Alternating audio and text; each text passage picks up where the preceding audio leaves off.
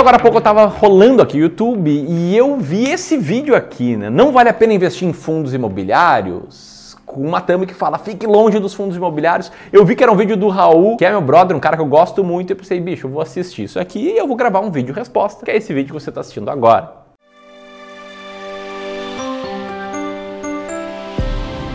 Bom, a ideia aqui é passar por alguns trechos do vídeo do Raulzão e comentar sobre o que, que eu concordo e o que, que eu eventualmente discordo para te ajudar a ter uma visão mais completa, né? Porque por mais que seja um cara que eu admire muito o trabalho do Raul e tenha muita fé que nosso trabalho também é muito bom, é muito sério, eu acredito que nenhuma pessoa, nenhum investidor deve pegar uma linha de raciocínio e tomar como a maior verdade do mundo. E sim, tem que aprender com várias linhas e entender o que faz mais sentido para ti. Ponto muito importante, uma coisa que eu aprendi inclusive com o Raul é o seguinte, tá? Quem é clubista, assiste vários vídeos do clube, deixa o dedo no like, sabe que o vídeo vai ser bom. E quem não é clubista ainda, se gostar do vídeo, pode clicar no botão de inscrição, clicar no sininho, virar um clubista e dar um like no vídeo.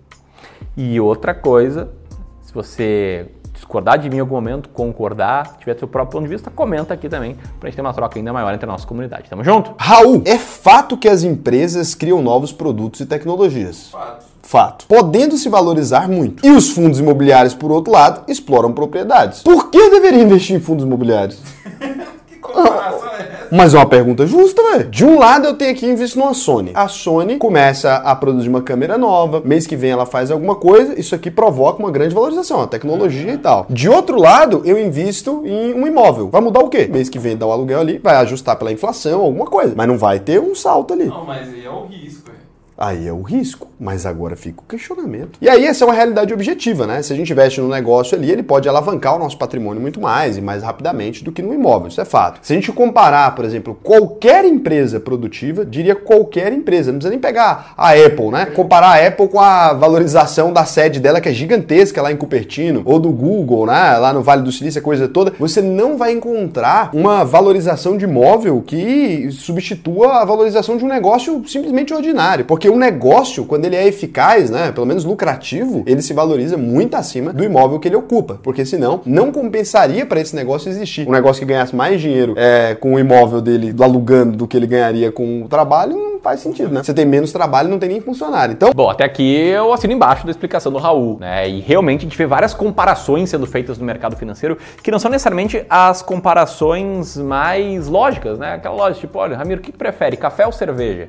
Entrecou um pãozinho? Porra, depende, depende do momento. Aqui nos comentários eu vejo coisas assim, do tipo, cara, não consigo entender a vantagem dos fundos imobiliários, a renda fixa tá valendo muito mais a pena. Porra, são, são coisas diferentes, né? Não vou deixar meu minha reserva de emergência em fundos imobiliários e vou deixar no Tesouro Selic, na renda fixa. Assim como eu não vou colocar parte relevante do meu patrimônio de longo prazo em renda fixa, mas vou ali eventualmente colocar na exploração de imóveis ou em fundos imobiliários. Teve um comentário até aqui que me chamou muita atenção e o cara comentou o seguinte: com 10 mil eu consigo comprar produtos e vender por 14 mil ao ano. Ao, ao ano não, né? Consegue ter um lucro ali de 4 mil reais. Enfim, esses fundos imobiliários valem muito a pena para quem não tem coragem de trabalhar. Que também é outra comparação, com todo respeito, nonsense total. Porque ninguém tá falando que, cara, compra fundos imobiliários e para de trabalhar hoje.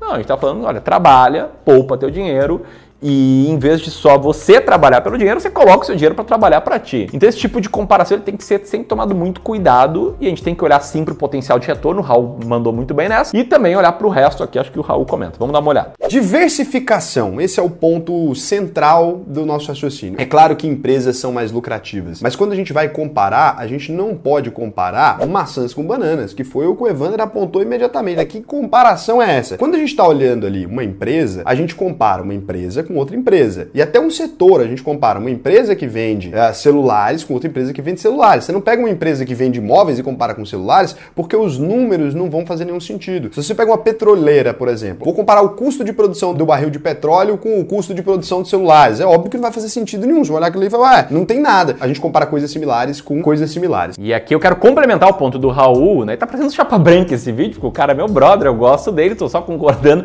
mas eu quero complementar esse ponto, te mostrando um pouco da prática disso. Ó, vou simular aqui uma carteira, metade de ações brasileiras e metade de ações norte-americanas. E considerando que a metade de ações brasileiras seja investido com a minha estratégia de seleção de ações, as ações mais baratas da bolsa, e ações norte-americanas seja replicando ali o ETF IVVB11. Anota aí o que, que a gente tem, tá? A gente tem um retorno anual de 18% ao ano, né? o investidor ele paga imposto quando ele faz vendas com lucro, então vamos descontar um pouco de imposto. Vamos tirar também a média do IPCA nesse período, né? Foi 5,54% ao ano e a gente tem um retorno real líquido de 9,36%, tá? Anota aí. 9,36% seria o quanto mais rico você teria ficado cada ano investindo apenas em ações, mas diversificando entre o Brasil e Estados Unidos. Você teria um nível de risco da tua carteira que é o seguinte: 14% de desvio padrão, teria enfrentado uma queda de 31%, isso no fechado do mês, então a queda teria sido um pouquinho maior, né, do dia da máxima até o dia da mínima, e teria tido um mês que a sua carteira teria caído quase 20%, ou seja, tinha um milhão de reais,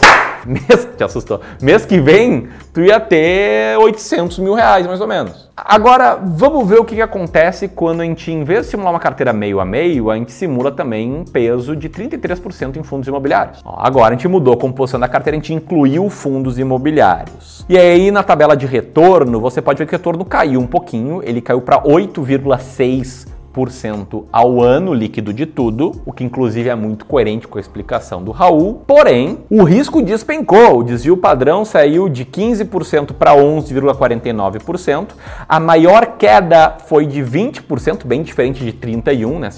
30% a menos. E o pior retorno mensal foi de 14,68%, ou seja, uma carteira com muito menos risco. Não à toa que o índice Sharp, que compara a relação entre risco e retorno, é maior nesse caso. Ou seja, aqui eu quero trazer um pouco de evidência, porque ele explicou muito bem que fundos imobiliários reduzem o risco, servem como um aliado na diversificação da carteira. Ah, Ramiro, mas rende menos. Sim, de fato, rende um pouco menos, mas a relação milenar entre risco e retorno. Tá? A tua probabilidade de ter um resultado assim pro longo prazo é um pouco maior para uma carteira menos arriscada. Mas dito isso, vamos voltar aqui para assistir o vídeo do Raul. Aliado a isso, então a gente já está falando direto, né? A diversificação traz o que? Segurança. Se você analisar em comparação, né? Quantos fundos imobiliários faliram ou sumiram do mercado e quantas ações faliram, quantas empresas sumiram do mercado, a gente vai chegar num dado cabuloso, né? Não tem nem sentido, não é nem comparável. Então, assim, para além do fato dele não ter a mesma expectativa do crescimento, no mercado financeiro, quanto maior o risco, maior o quê?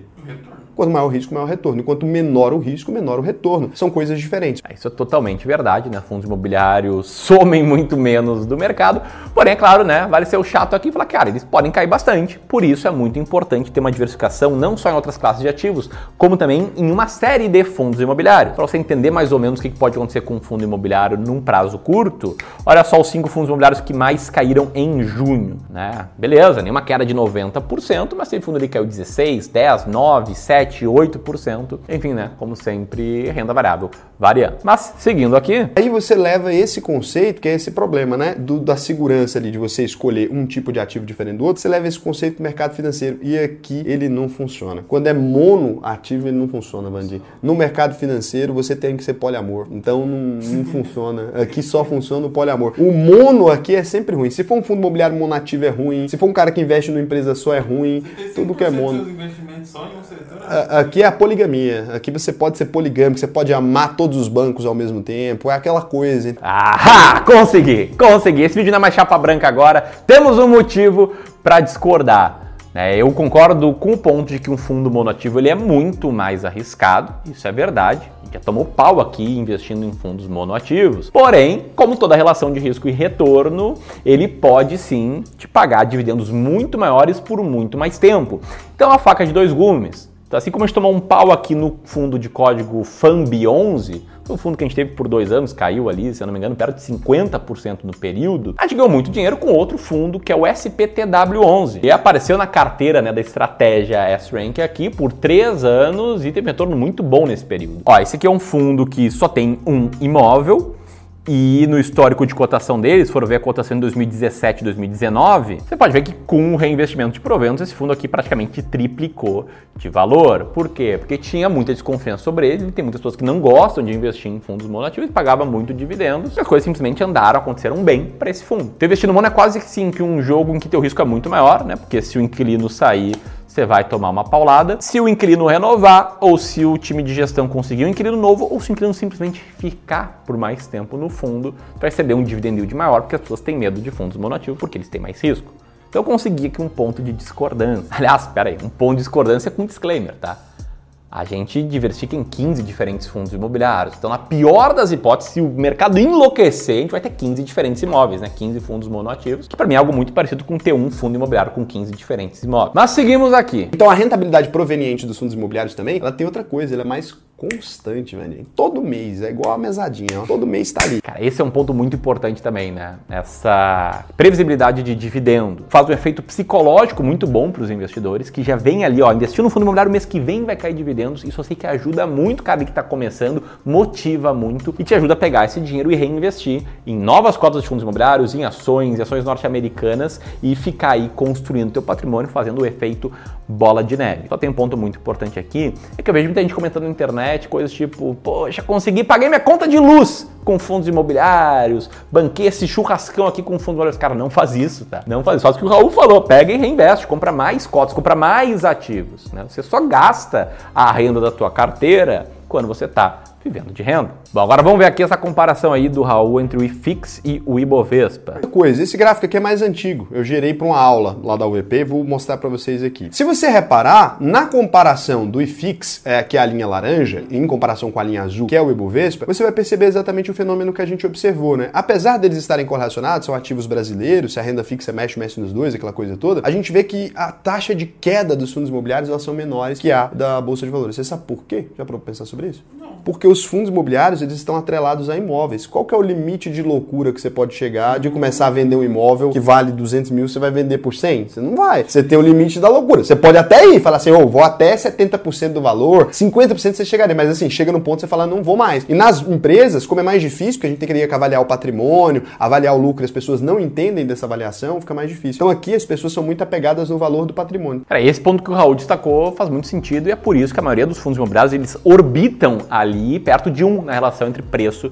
e valor patrimonial. Não vê um fundo imobiliário valendo 3 vezes o patrimônio, 10 vezes o patrimônio, 30 vezes o patrimônio, que nem algumas ações valem. Assim como é muito raro de ver fundos valendo 0,1% do patrimônio, até 0,5 vezes o patrimônio é mais raro, né? Geralmente isso acontece com fundos que têm muita desconfiança do mercado, que o mercado vê que vai ter vacância e está se antecipando e acha que o imóvel vale muito pouco. Mas em via de regra, é raro ver fundos com PVPA muito, mas muito baixo. Se liga só nesse dado aqui do Economática, tá? Um estudo do Economática que mostrou que o IFIX, o índice de fundos imobiliários, está com uma média de dividend yield muito alta em relação ao passado recente. E isso dá para somar ao fato de que atualmente quase 70% dos fundos imobiliários são negociados abaixo do valor patrimonial, o que me leva a crer, perceber que é um momento que os fundos estão com um especial desconto em relação ao histórico. E assim como o Raul conclui que